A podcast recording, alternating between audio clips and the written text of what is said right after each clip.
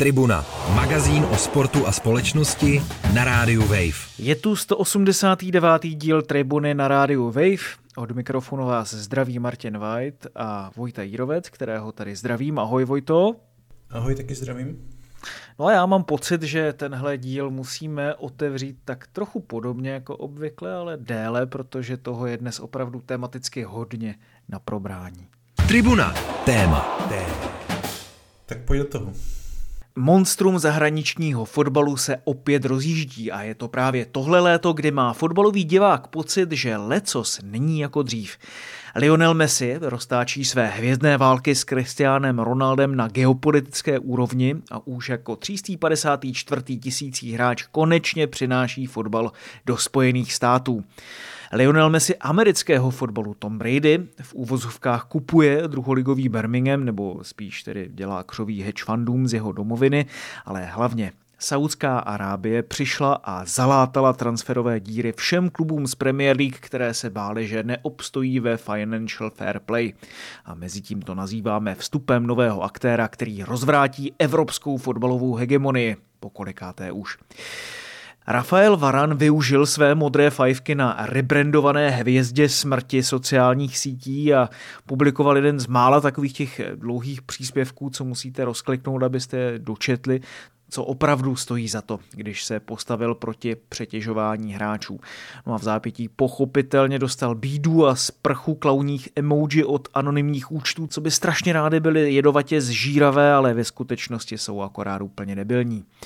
Arsenal chce po 20 letech anglický titul a po 20 letech, co se říkalo, že už ho od něho dělí jenom dva nebo tři hráči, kteří nakonec zamíří jinam, přesně takové fotbalisty koupil. Barcelona dál odvrací krach a přitom provádí opulentní rekonstrukci Camp Nou. Kylian Mbappé pokračuje v nekonečné a nekonečně otravné sáze, jestli zůstane v Paris Saint-Germain a jedna věc je tím pánem ve fotbale i další sezonu jistá. A sice, že přes všechna ujištění, že to letos v Paříži bude jiné a profesionálnější, si můžete být jistí tím, že to nakonec ze strany Paříže v Evropě bude zase k smíchu. Mentos a kola grapefruitový džus a léky. Kámen na kámen, koleno na koleno, voda na olej a Bayern na Daniela Levyho. Německý mistr, ale tentokrát už opravdu jenom o fous, se v honbě za naplněním Bundesligové 12 letky vydal do opravdu neprobahnaných vod obchodování s šéfem Tottenhamu. A eh, druhá transferová sága léta s Harrym Kanem skutečně vypadá tak, jak i zní. Na titul nejlibozvučnějšího jména ve fotbale po jabloneckém záložníkovi Vachtangu Čanturešvelim aspiruje fajerský mistr Klaksvík, který po švédském mistrovi Hekenu a maďarském kolosu Ferencvároši klidí z cesty i norské Molde. I Spartě začala Liga mistrů a po deseti neúspěšných pokusech se do ní dostat začíná ten jedenáctý tedy snad už konečně úspěšný. Pokračovat bych mohl dál, ale Vojto, vyber si první téma, které se mnou probereš. Já musím říct, že teďka už chápu, proč eh, začínáme s půlhodinovým spožděním, protože dát tohleto dohromady, tak eh, to skutečně mě by trvalo ještě třikrát déle, takže ti eh, gratuluju. Ty připravené hlášky se prostě nepřipraví sami, veď? Je vidět, že v fotbale se toho děje skutečně hodně a hodně, i když samotné soutěže teprve začnou. Ty si načrtl spoustu různých témat, ale já samozřejmě eh, musím začít, pokud se bavím o zahraničním fotbale, tak to vůbec nejprestižnější soutěží, kterou je anglická Premier League, eh, kterou znovu v loňské sezóně vyhrál Manchester City. My jsme se v některém z minulých dílů už tak trochu bavili, jestli ta eh, vítězná hm, jako dominance nebo série neskončí, nakonec neskončila. Eh, Arsenal na ten eh, vytoužený titul nedosáhl, tak myslíš si, že eh, City na ten letošní jarní titul navážou? Ono, jak je reál politika, tak si myslím, že už existuje i reál fotbal, takže ten, kdo chce působit zasvěceně a tak nějak cynicky hm, zatažen do reality, tak řekne Manchester City, protože to prostě dopadnout jinak z nějakých logických a racionálních důvodů nemůže. Nicméně já si opravdu myslím, že Arsenal podobně jako v té minulé sezóně bude i tentokrát velmi blízko toho přímého boje o titul s Manchesterem City. Já pořád čekám na tu sezónu, kdy Manchester City konečně trošku povolí pod Pepem Guardiolou a ačkoliv tedy vyhrál treble v té minulé sezóně a člověk by si řekl, že by třeba mohl povolit to něco, e, stejně jako e, Inter Milan po té, co to vyhrál s Josem Mourinhem, tak pak přišel Rafael Benítez a všechno se to začalo tak nějak rozpadat. No ale máme jiné příklady, kdy to zase naopak vyšlo, takže těžko říct, já si myslím, že i ten tým vzhledem k tomu, že vlastně nebyl až tak strašně moc eh, obměněný od té minulé sezóny, že možná opravdu bude mít trošku problémy najít tu motivaci, co vlastně ještě dokázat, s čím vlastně novým ještě přijít. Myslím si, že eh, Pep Guardiola opět změní něco zcela radikálního ve fotbale a přijde s něčím úplně novým, eh, byť samozřejmě asi 99,99 procent eh, fotbalové populace už si nedokáže představit, co by to ještě tak eh, asi mohlo být. A Arsenal v tomto ohledu zase na druhou stranu je strašně hladový. A teď ještě přišli, vlastně už eh, pokud budeme počítat i ještě stále, myslím, ehm, brankáře Brentfordu Davida Raju, tak eh, by to mohly být čtyři velké posily za nějakých, já nevím, přes 200 milionů liber, takže ty kroky k titulu se dělají obrovské. Jestli to bude stačit, tak tam samozřejmě Arsenal měl i minulou sezonu trochu štěstí, měl trošku štěstí i na to, že ho ty týmy zas až tolik nedocenili, že třeba už mají přečtený trošku ten plán A a je samozřejmě strašně těžké konkurovat City, takže pořád si myslím, že to spíš budou City, ale jestliže mluvit o titulu Arsenálu bylo před minulou sezonou spíš zbožné přání a možná, že i hráči byli překvapeni tím, co dokázali, tak si myslím, že teď se to změní na očekávání, ale spolu s tím se změní i to, jak to bude pro Arsenal složitější, než to bylo v té minulé sezóně. I don't think so. You need to learn a little bit from that. You can always get better in life, innit? Jak jsem mluvil o těch City, tak ono je skutečně těžké si představit, co by ještě mohli vyhrát eh, dalšího, nebo jakou další trofej by si mohli světový fotbal vymyslet, aby ji mohli vyhrát. Protože pocit, Gianni se... Infantino, eh, tomu se to podařilo, no. ten založil mistrovství světa klubů, tak eh, Myslím si, tady že je právě, další meta. Přesně tak, právě přibývá různých soutěží, přibývá i počtu zápasů, který fotbalisti musí absolvovat během jedné sezóny. Eh, nevím, kolik jich je, ale předpokládám, že atakují tak 50 eh, zápasů. No, během... i 60, 70. Tak dokonce i tak, eh, což je vlastně věc, proti které se mm, nějaký způsobem jako vymezil v příspěvku na sociálních sítích stoper Manchester United Rafael Varane a vyjádřil nějaký jakoby protest vůči přetěžování fotbalistů. Eh, myslíš si, že se někdy může stát, že eh, se ten trend eh, obrátí a hráči budou nastupovat takový méně, protože já už jako nevím, kam to může jít dál, protože tam se samozřejmě jako riskují i různá zranění a, a další věci, tak myslíš si, že ten trend nastolený může ještě dál jakoby gradovat? Myslím si, že to skončí takovým takovou možností C, jak končí většina věcí na světě, že to nepůjde ani jedním, ani druhým směrem, ale prostě se vymyslí ještě nějaký třetí. A ten třetí směr vidím v tom, že s tím, jak se zvětšují třeba i realizační týmy v jednotlivých klubech a více se specializují rozdá odvětví, tak myslím si, že se budou zvětšovat i kádry jednotlivých těch eh, týmů, že tím, jak vlastně bude jednodušší třeba i eh, vytvořit, eh, řekněme, zdravé jádro v tom týmu, i když bude třeba v tom kádru místo nějakých 23, 25, třeba 30 hráčů, eh, kteří třeba reálně budou moct hrát zápasy a na podobné úrovni, protože to prostě bude tak strašně, řekněme, jako optimalizované ty výkony a streamlinované, abych použil tuto eh, korporátní metaforu, tak eh, to prostě pro ně bude snaží udržet. Samozřejmě to bude eh, svědčit eh, těm větším klubům, proto si taky myslím, že by to třeba mohla být věc, která by mohla být eh, i průchozí. Myslím si, že i ty velké kluby si velmi dobře vyhodnocují, že chtějí více zápasů, že jim to přináší více peněz, že ta permanentnost fotbalu je vlastně něco, co všem vyhovuje, že prostě je to obrovský zdroj peněz a každý chce jenom dále růst a růst. No a myslím si, že je zcela logické, že se v nějaké chvíli už i narazí na limity lidského těla. Já si myslím, že je důležité si vlastně uvědomit, že kluby, když si kupují nějakého toho hráče, tak samozřejmě počítají s tím, že by měl být zdravý. To je vlastně jako jeden z těch nej, nejdůležitějších talentů, které fotbalista má, ale samozřejmě budou chtít i to, že fotbalisté nejsou jenom atleti, kteří eh, by měli tedy vydržet zdraví a měli by být vydržet schopni běhat co nejvíce, ale potřebují eh, taky tu explozivitu, řekněme, aby, aby byli schopni předvádět to na té nejlepší úrovni, nejenom vlastně eh, takovou tu záchranou brzdu, neustále něco takového typu třeba Tomáše Součka, proto třeba on je cený pro West Ham, protože on snad jako nikdy není zraněný.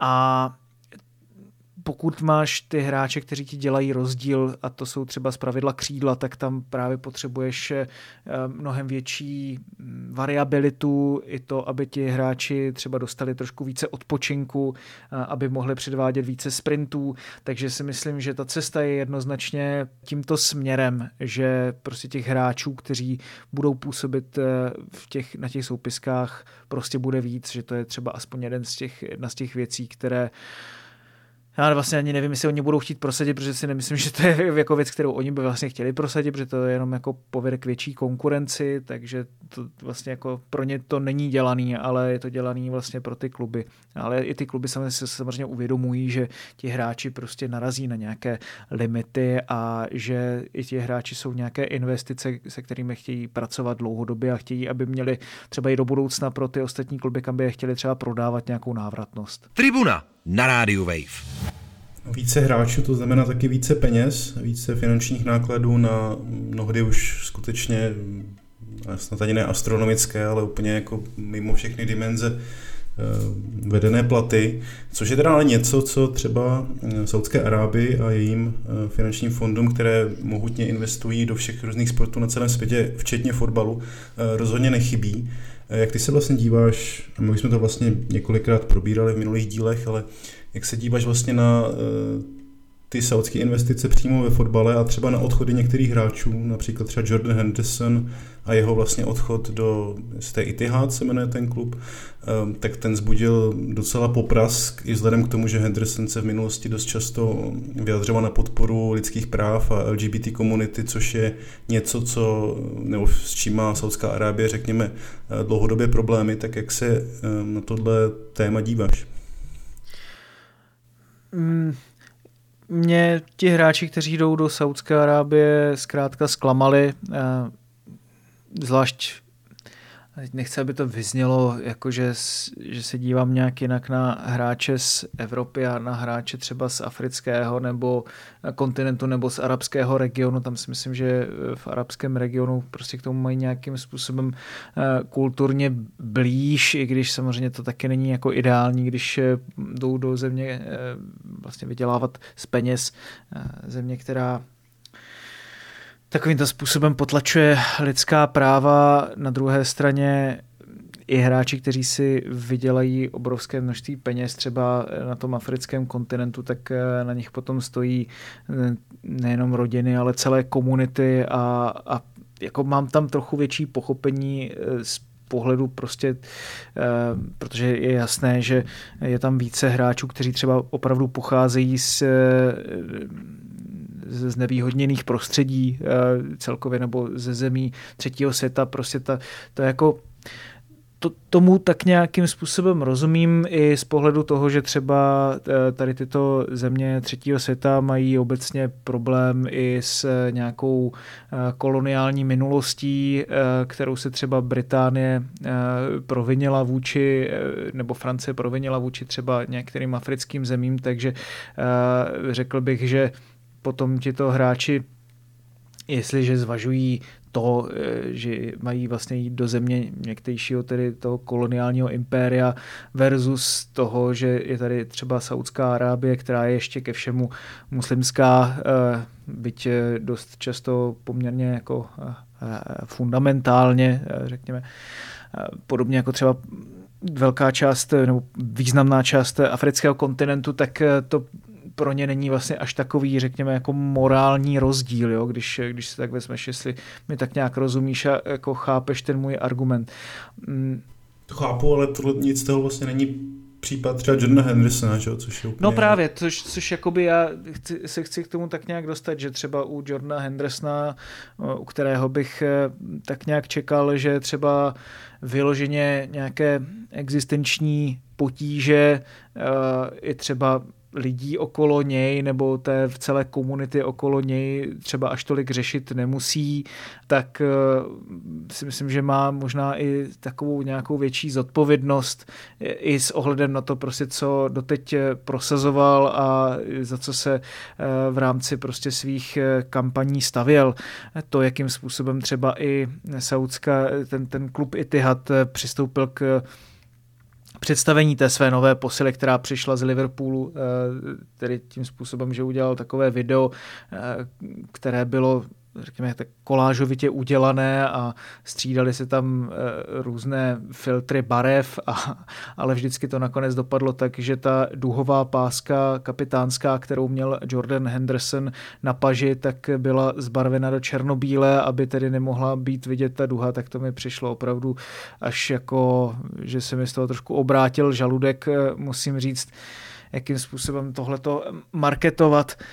No, eh, takže to není úplně šťastné téma a myslím si, že všichni sportovci a všichni lidé eh, i z těch realizačních týmů by pokud budou ještě někdy se být v prsou a budou mluvit o hodnotách, které zastávají nebo které zastávají jejich kluby, za které hráli, tak by se opravdu měli, měli podívat na sebe a, a vyhodnotit si, co vlastně jako dělají, když teď jdou eh, do Saudské Arábie, vlastně na ten svůj cynismus, kterým se, eh, kterým se projevují. To, z mého pohledu to vlastně není nic moc, eh, nic moc jiného a všechno ostatní jenom takové relativizování. No, když teďka odhledneme na chvíli od té politické stránky ehm, toho saudsko fotbalu, nebo té jeho cesty na světovou scénu, když to takhle nazveme, eh, tak jak se to vůbec má jako s fotbalovou kvalitou eh, tamnější soutěže, protože třeba Cristiano Ronaldo, který vlastně v Saudské Arábii už hraje skoro rok, eh, tak říká, že fotbal v Evropě hm, nějakým způsobem jako ztrácí na kvalitě nebo ztratil na kvalitě dá se říct, nebo dá se s ním souhlasit, anebo to jsou jenom takové jako PR věci, které on říká, protože prostě ze své pozice největší hvězdy zatím tamnějšího fotbalu to prostě musí a je to prostě jenom propagace té, té ligy. Vou jogar mais na Europa, quer jogar na Arábia, como disse há seis meses atrás. Não, também não. Acho que a Arábia, o campeonato é muito melhor que nos Estados Unidos. De facto que foi o Cristiano e a sua mudança que abriu esta porta do futebol saudita ao mundo? 100%. Cristiano Ronaldo, a možná, že jsme se o tom bavili už i v jednom z dílů Tribuny, má celou tu kariéru postavenou na takové až komické grandioznosti, se kterou bere každý svůj úkol, jako dokázat všem, že on je ten největší, nejlepší a že, že teď dělá úkol na úrovni nějakého Neila Armstronga nebo, nebo Jurie Gagarina prostě a otevírá těm ostatním vizionářsky cestu a přichází s něčím zcela převratným s čím ještě nikdo jiný na světě nepřišel, což mi přijde let kdy docela komické a teď v tom vlastně pokračuje a svým způsobem je to na jednu stranu obdivuhodné, že člověk aby se natolik motivoval k těm neustálým výkonům, tak je schopen vlastně být v tomto ohledu i trošku blázen. Já to tak trošku chápu z tohoto pohledu a, a když se člověk podívá zpětně na kariéru, co dokázal Cristiano, Ronaldo na hřišti, tak eh, jsou to neuvěřitelné věci.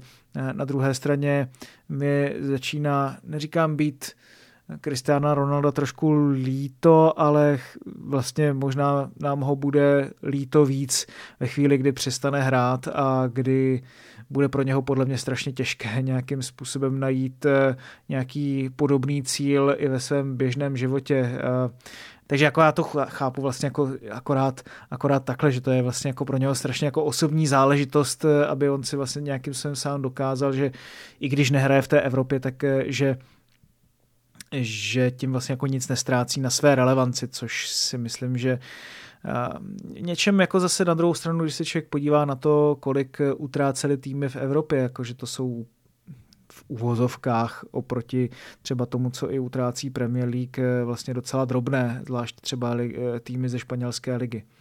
Takže ale jestli saudský fotbal, no to je možná další téma, no jestli saudský fotbal opravdu bude něco jiného než předtím Čína, Japonsko a tak, no. No a myslíš si, že ten příklad Ronalda nebo teďka Jordana Hendersona budou nasledovat eh, v dalších letech další a ta saudsko-arabská soutěž se stane eh, nějakou obdobou eh, třeba té neúplně asi povedené čínské nebo japonské v 90. letech? Myslím si, že to je asi zatím nevyhnutelné. Přece jenom opravdu vezměme si celou infrastrukturu, která je v rámci evropského fotbalu, ať už eh, vezměme si celý mládežnický fotbal, teď to přece v Saudské Arábii jako není takové podhoubí, díky kterému by třeba saudské kluby mohly eh, plodit ty hráče organicky.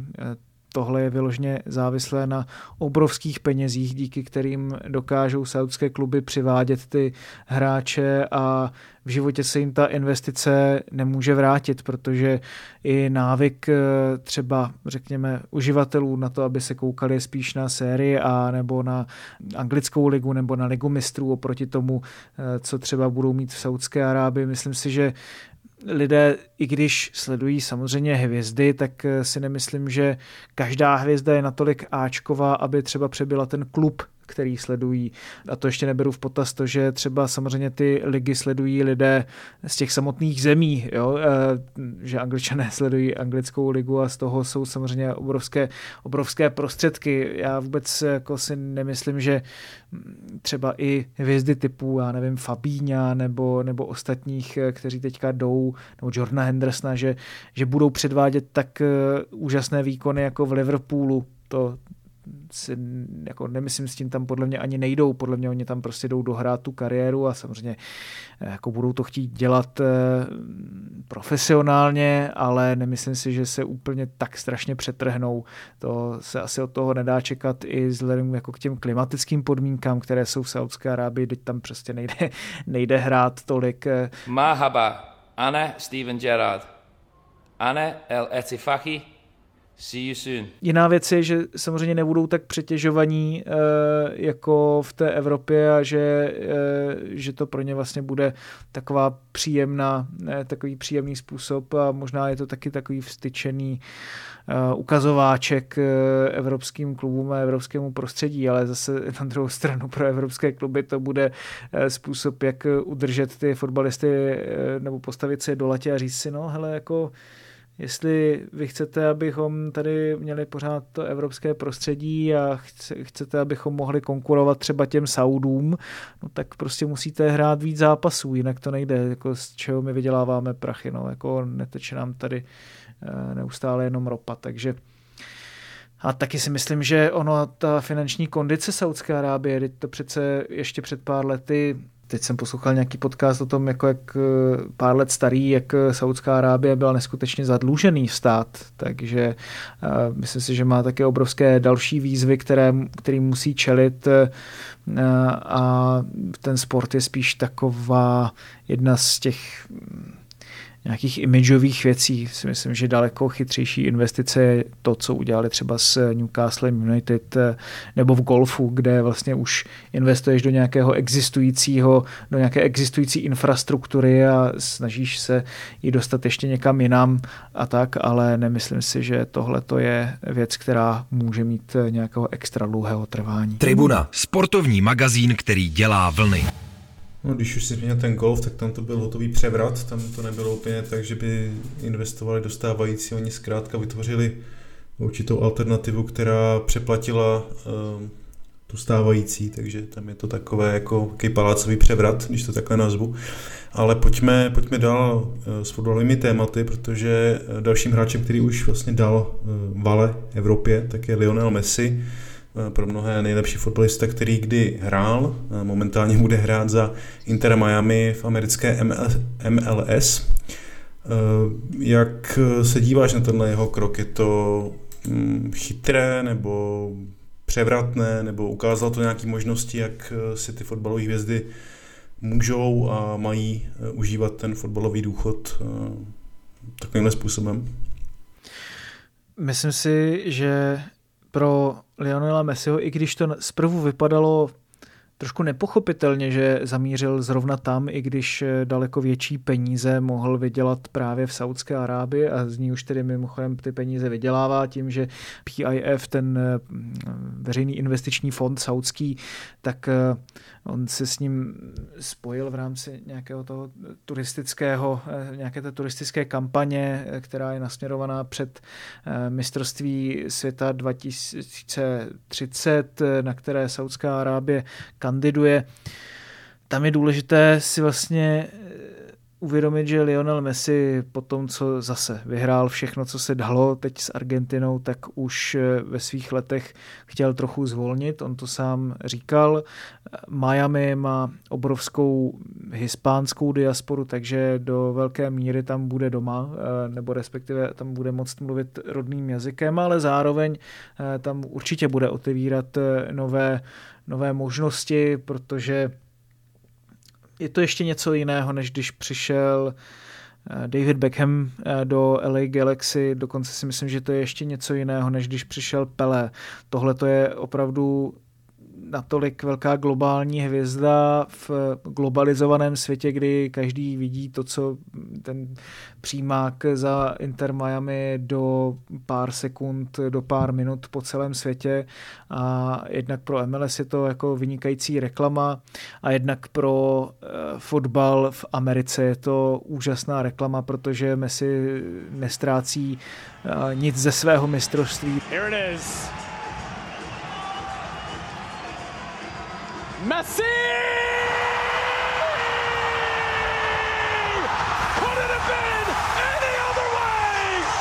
Magnificent!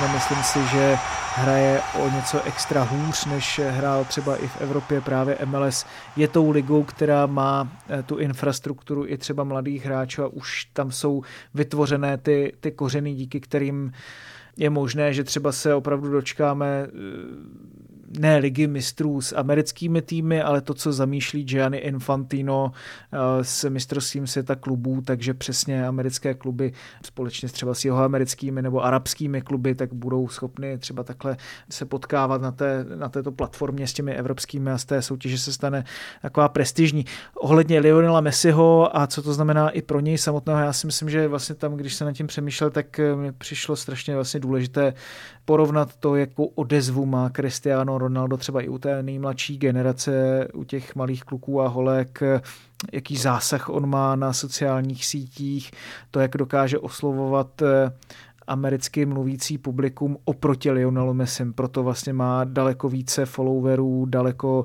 více třeba i eh, komerčních příležitostí a pro Lionela Messiho tohle to vlastně byla úplně ideální varianta, jak eh, mu zajistit ten na jednu stranu fotbalový důchod, na druhou stranu to, že vlastně on už bude zaháčkovaný ve strukturách eh, rapidně rostoucího fotbalového trhu v rámci zase jako globalizovaného fotbalového ekonomického trhu prostě to, že to funguje i v Americe, není náhoda, protože samozřejmě stále je to jako do velké míry imigrantská země a kdo tam chodí nejvíc, tak jsou lidé hispánského původu a ti mají rádi fotbal, pochopitelně. A ten fotbal tam stále více eh, protéká, takže se dostává do pozice těch největších sportů. Přibývají kluby, přibývají nové stadiony, i Inter Miami ten nový plán. V čem si myslím, že ten ta smlouva pro Lionela Messiho byla nějakým způsobem jako novátorská nebo, nebo převratná, byla v tom, že on nemá takový ten klasický, nemá jenom takovou tu klasickou smlouvu od toho svého klubu, že tedy dostává tohle pak a vedle toho má nějaké své smlouvy třeba s nějakými komerčními partnery, ale že vlastně tady ty smlouvy s těmi komerčními partnery jsou zároveň inkorporovány do té smlouvy s klubem a s celou ligou a sice, že Lionel Messi má vlastně teď opci na to, že si může založit svůj vlastní klub investovat v rámci MLS, podobně jako to měl svého času David Beckham, který díky tomu si mohl založit právě eh, svůj klub Inter Miami.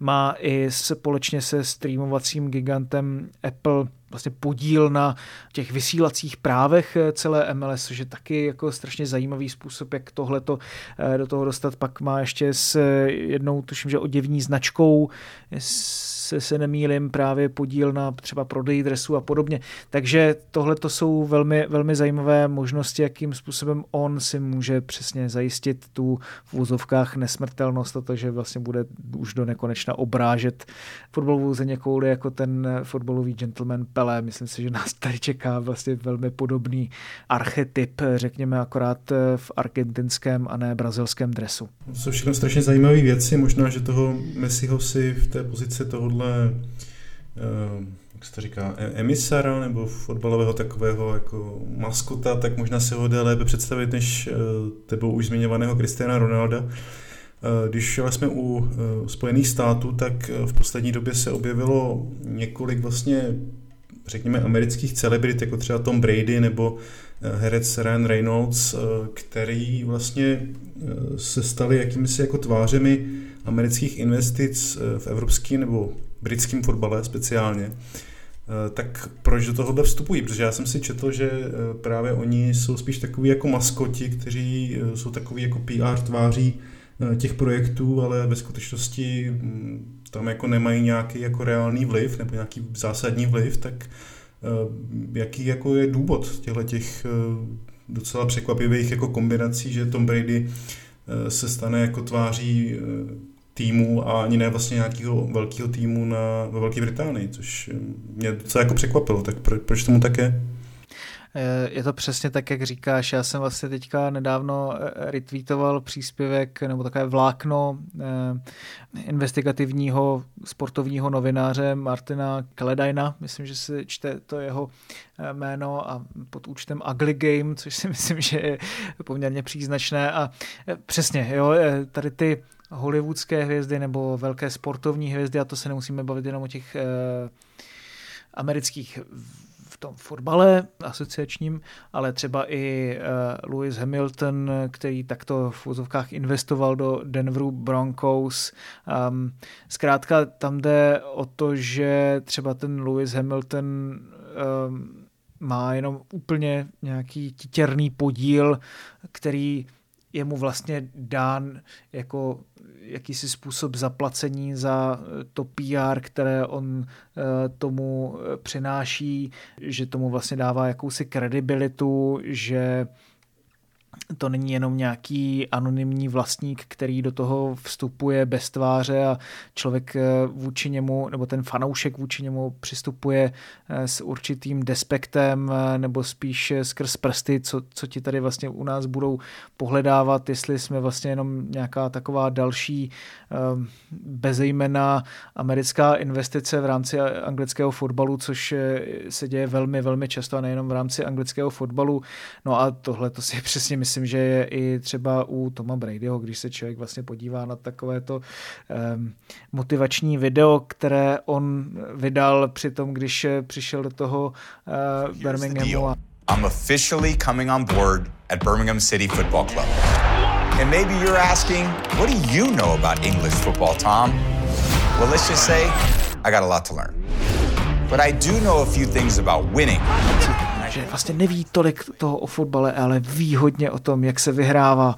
Tak eh, to mi opravdu eh, připomnělo některé vtipné scénky třeba ze Succession, kdy eh, už jsme to tady zmiňoval ten seriál v některých konotacích, tak když Roman Roy kupoval americký klub Hearts, aby potěšil svého otce, který fandil Hips, tak to mi to přišlo takové velmi jako srovnatelné.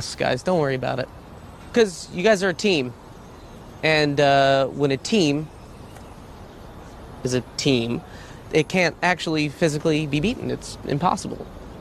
So go hard, go fast, go, you lovely bastards. Go, you lovely bastard. Fucking know about what am I supposed to say? Tak uvidíme, tak třeba tomu skutečně je, tak eh, že to je nějaký, eh, nějaká pomsta někomu jinému. No, ty jejich investice nebo vstupy do, americké, do britského fotbalu, ale eh, skutečně asi, jak říkáš, tak to bude součástí nějaké hlubší strategie, než je tohleto. No, když to tak poslouchám, tyhle ty jako tahánice a tyhle ty různé jako vlivové skupiny, tak je pro tebe vlastně v současné fotbale Najdeš tam ještě nějaký jako vůbec eh, takový jako upřímný, dejme tomu jako romantický příběh, který eh, vlastně může eh, člověka jako okouzlit a mm, tak nějak jako bezhlasně ho zase k tomu fotbalu jako připoutat, protože tohle, co jsme tady vlastně půl hodiny řešili, samý jako docela řekněme temné věci, najdeš tam vlastně něco takového, co tě vlastně jako fakt eh, dává jako radost? No, samozřejmě s tím, jak se ten svět mění, tak si pořád jako tak nějak více a více vzpomínám na Marka Fischera a jeho způsob uvažování o světě, kam, kam se posouvá a tohle toho fotbal samozřejmě postihuje taky. Já mám třeba problém s tím, že když už člověk vidí nějaký takový ten pěkný příklad v tom fotbale, tak místo toho, abychom to třeba vzali s nějakým takovým trošku sebemrskačským humorem s trochou nadsázky, tak vlastně každý takovýto hezký romantický případ eh, je spíš vystavěn jako příběh z Titaniku, jo? takže to mi tam eh, přijde jako i to vnímání vlastně Hmm, a možná jsem v tomhle tom strašně takový elitář, jo. to, se asi, to se asi musím přiznat, že, že asi jsem v tomto ohledu, že eh, je to něco jako když my dva jsme samozřejmě poslouchali interprety, které neposlouchal nikdo jiný na světě, tak eh, myslím si, že to je v tom eh, současném fotbale stále těžší a těžší dostávat se k takovýmto tématům. Já si nebudu hrát na to, že jsem nějakým obrovitánským fotbalovým hipsterem, protože mě eh, z toho eh, vyléčilo jaksi otcovství a eh, dospělý život do jisté míry, takže tuto, toto žezlo přenechávám mladším, nadšenějším a myslím si, že i schopnějším, abych tady trošku citoval Jamesa Murphyho z LCD Sound System, no ale jenom jsem tím chtěl říct, že mě strašně baví kolik třeba i u nás v Česku je právě té e, zajímavé datové, taktické fantazie analýzy, které se jako upřímně přiznám, jako fakt už nemůžu měřit. V tomhle tom jsou opravdu specialisté, kteří jsou schopni sledovat těch 10-15 e, zápasů za týden. Já už bohužel jenom nějakých těch sedm. si taky myslím, že to není úplně málo, ale, ale prostě to je tak něco všeobjímajícího, co člověk do toho potřebuje se ponořit, že Samozřejmě já v tom jako taky jsem maximálně, co, co můžu být, ale, ale možná, že si už jenom třeba nehraju na rozdíl od toho, kdy eh, jsem to jako sledoval víc, že, že vím všechno nebo že to všechno vidím, tak člověk tak z toho taky trošku vyroste. No ale, ale musím doporučit právě z tohoto pohledu třeba i let, které eh, české účty, eh, myslím, že když si to projdete třeba koho sledují, tak že ji můžete dát taky follow. Mě třeba i z toho pohledu nějakých fanouškovských věcí, ty mě, ty mě baví jako velmi, třeba v Německu bych daleko radši vyrážel třeba na nějaký fotbal v nižších soutěžích eh, v Bundeslize, třeba ta druhá Bundesliga je velmi zajímavá, ale i třeba některé regionální soutěže, staré stadiony, a vlastně taková ta věc, co v tom fotbale už lehce vymírá a v na tom Německu mě teda strašně baví i to, že ty kluby jsou prostě stále z drtivé většiny vlastněny fanoušky nebo řízeny fanoušky a jejich skupinami a že, že ten hlas lidí tam je pořád eh, velmi podstatný, a ačkoliv tedy německému fotbalu se tolik nedaří třeba teď na té reprezentační úrovni, jak u žen, tak u mužů. No, jako, jak si říkal, tu druhou německou Bundesligu, tak skutečně asi si nedokážu představit jako větší nějaký, nějaký jako fotbalový hipsterství, než je druhá německá Bundesliga, takže, uh, takže to byla docela trefa. To by se, to by se zdivil.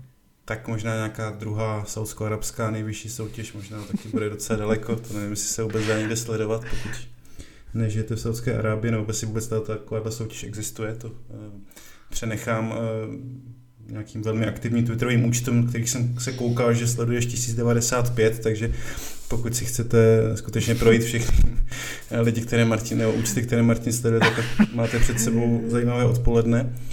Eh, máš ještě něco, co, eh, co bys chtěl dodat na závěr eh, tohoto fotbalového dílu? No, tak to nevím úplně, ale ještě bych chtěl vlastně zmínit, že vás v rámci toho zahraničního fotbalu čeká i v tribuně druhý díl povídání s jedním z mých eh, jako nejoblíbenějších právě lidí, kteří eh, píší o fotbale nebo se mu, se mu věnují, i třeba dělají o něm podcasty a to je, to je Chris Lee, který dělá blog Outside Right a napsal vlastně i dvě eh, knihy.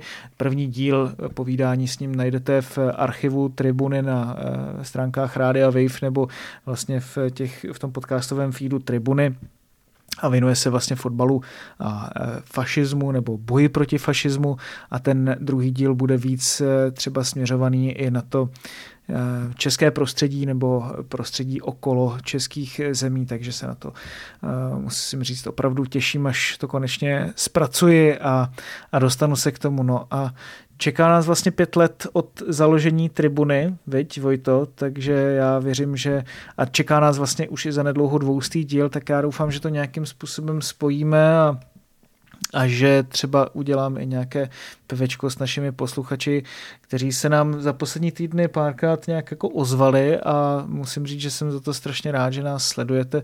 Myslím, že všichni si můžeme říkat, že jsme sportovní takový hipstři trošku, viď, ale eh, vlastně, já nevím, jestli už je normální o sobě říkat, že, nebo jako, myslím, že pišný na to ještě pořád nikdo nemůže být, že si říká, že je hipster, to je pořád takový uncool, viď? Nebo že už je to možná úplně irrelevantní, ne? V současné době asi bych stále řekl, že to je uncool, no. Nicméně cyklistika v porovnání s fotbalem je pořád docela hipsterský sport, takže já se k tomu možná myslím. Eh, přihlásím tímto způsobem veřejně a Omlouvám se všem, že to tak je. Každopádně... Můj kolega Ondřej Škvor teďka psal mm. mimochodem eh, příspěvek o sportu, eh, který je opravdu extrémně hipsterský a ten sport se jmenuje eh, tady vidím titulek, zrovna si to rozklikávám, sport pohřbený na dlouhá staletí zase žije, vznikl v zemi Aztéků a jmenuje se Loužobrana. Najděte si to, myslím, že to stojí za to. Tak já jdu hnedka hledat, ještě předtím se uh, rozloučíme s našimi posluchači, takže díky moc za poslech, díky Martine tobě za ten tvůj pohled na současný uh, světový fotbal, snad to nebylo moc uh, pesimistické, nebo věřím, že to nebylo moc pesimistické. Díky moc. Já nějak jsem našel zase optimismus ve světě, takže doufám, že ho propíšu i do fotbalového života svého. Díky moc, Vojto. Eh, dobře pro tebe a od mikrofonu se loučí taky Vojta Jírovec. Mějte se hezky. Tribuna, magazín o sportu a společnosti na rádiu Wave. Přihlas se k odběru podcastu na wave.cz lomeno podcasty a poslouchej Tribunu kdykoliv a kdekoliv. I na Tribuně.